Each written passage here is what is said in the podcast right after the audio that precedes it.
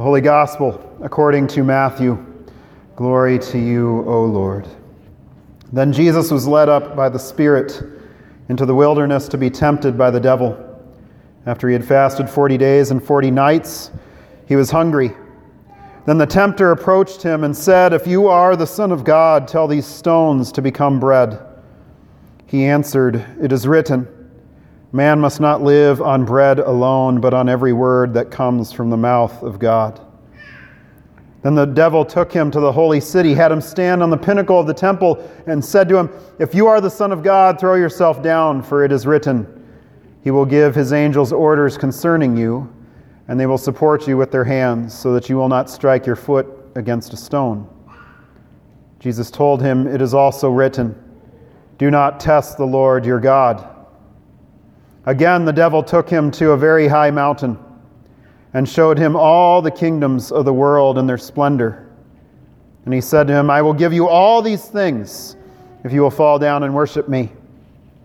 Then Jesus told him, Go away, Satan, for it is written, Worship the Lord your God and serve only him. Then the devil left him, and angels came and began to serve him. This is the gospel of the Lord. Praise to you, O Christ. You may be seated. And let us pray. Gracious God, send forth your Spirit by the power of your word to create faith, to forgive sin, and to grow our love for you and for one another. Amen. Every temptation that comes is an attack on the promises of God for you. Every temptation that comes to you is an attempt to try and erase the word that God has spoken over you. We can try and trivialize temptation. We try and turn it into to something little like, oh, Pastor, you don't mean that one piece of chocolate I snuck this morning with breakfast. Or, or Pastor, you don't mean that just one more ice cold beer. Or maybe that issue coming up in a relationship causing you to rethink some things. We'll trivialize temptation into these, these little things. Well, I don't want to be tempted, usually with food, drink, video games, whatever. And then we also trivialize the other side of it, this picture that we're given here in our scriptures this morning of, of this battle between uh, good and evil, between, between, between God and, and, and the devil and, and Satan in part, because we're so enlightened, we can't possibly believe that there's something evil out there trying to, to cause havoc. And yet, because of all this trivialization, often we see temptation as, as not that big of a deal, but I will say it again. It comes to us not, not to, to throw us into sin, but to remove from us any hope that we might have in the promise of God. And it began back in the garden, this, this story that most of us know, the story that, that most of us make as myth.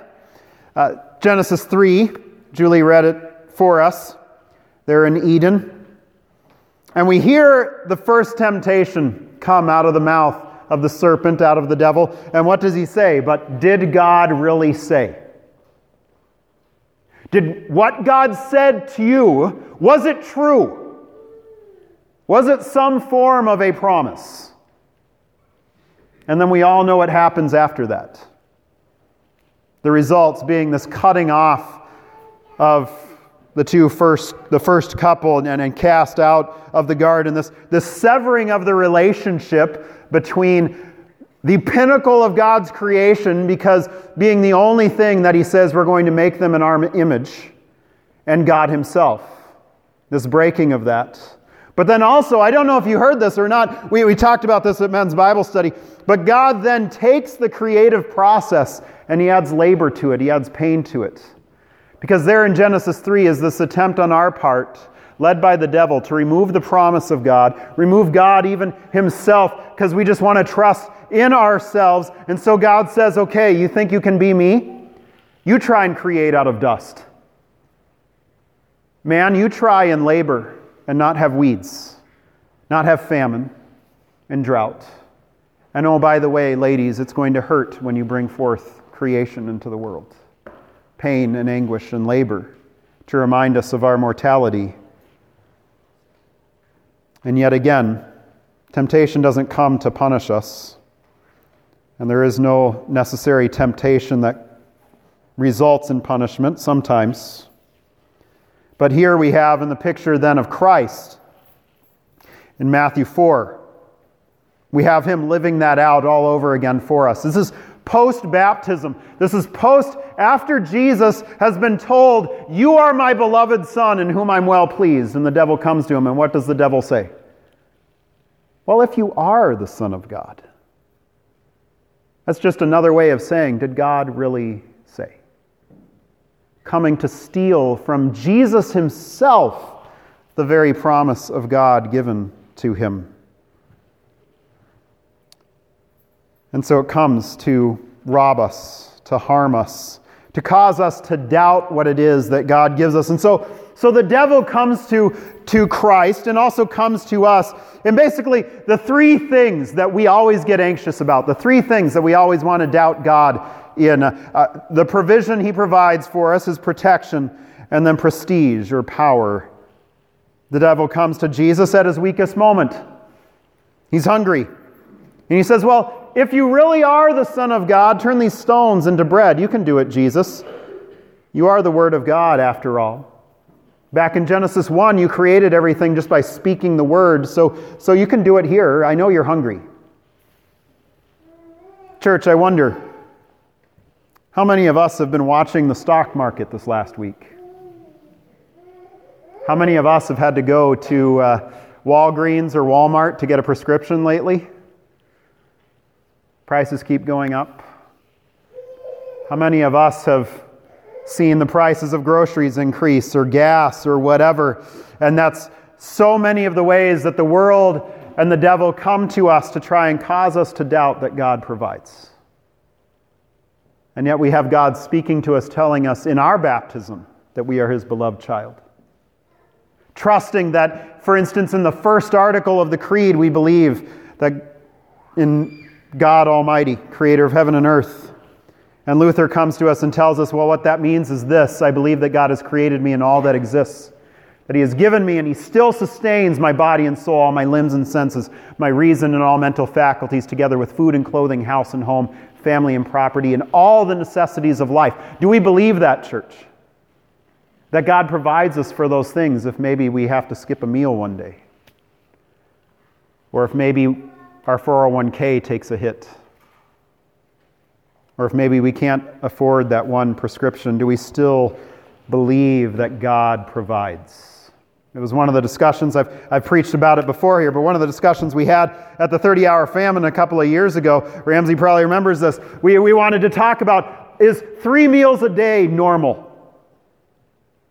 Or are we blessed by having three meals a day or more a day? Whereas maybe what's normal is two or one. The blessings of God, the provision of God coming to us, even in something so simple as a third meal.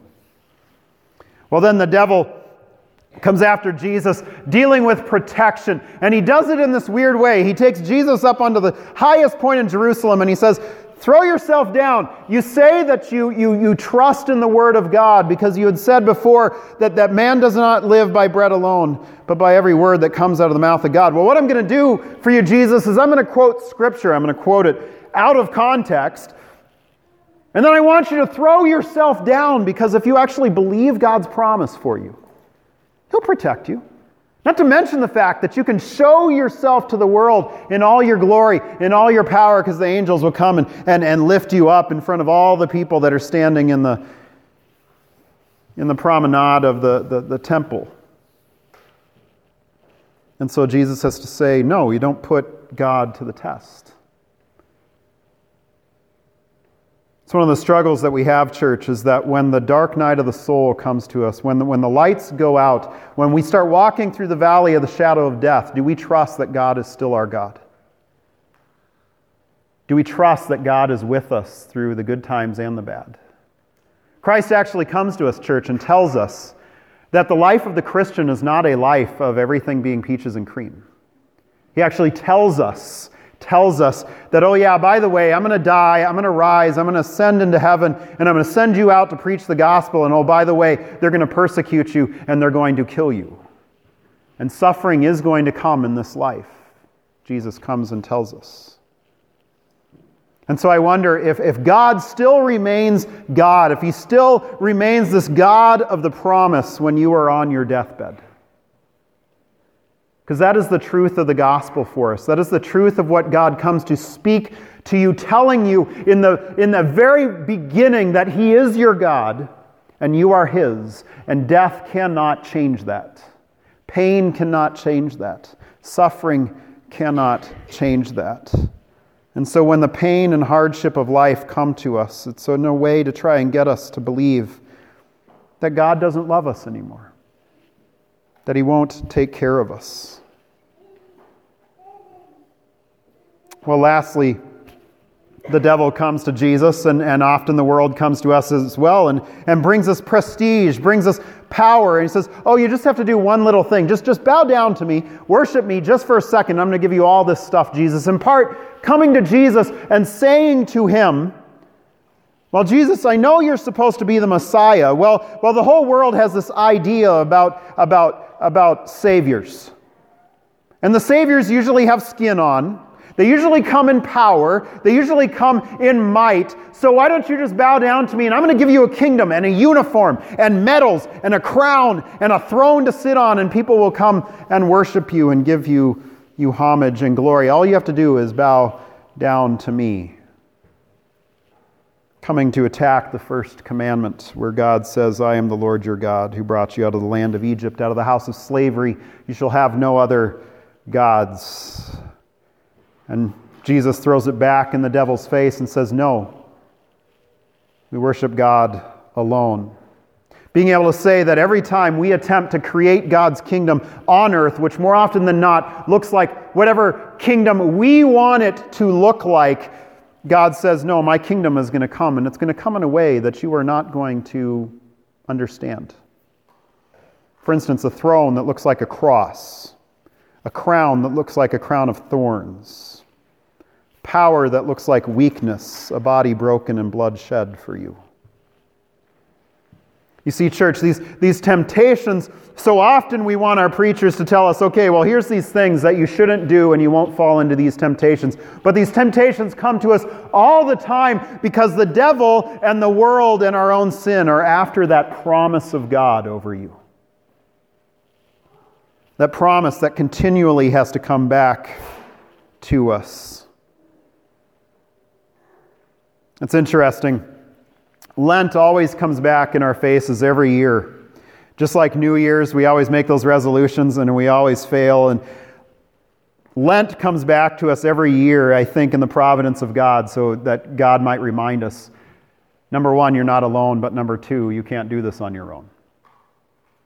Lent coming back to remind us that we need Christ to come to us in his promise at all times because we are very bad at keeping promises ourselves. Well, it's the good news for us this morning, church, is that not only do we have Christ trying to hold up the promises of God for us, but we also have Christ standing in our stead there in Matthew 4, because all the time we fail at those temptations. We fail at fighting those, and yet Christ steps in as our substitute in our place to be tempted in all ways just as we are, as Hebrews says, but without sin.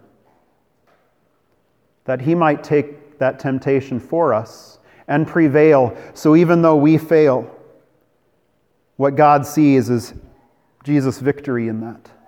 Because the wonderful thing about Lutheran theology is we have the Fröhliche Wechsel the, the, the, the beautiful exchange, the happy exchange in which Christ comes and he takes all our sin.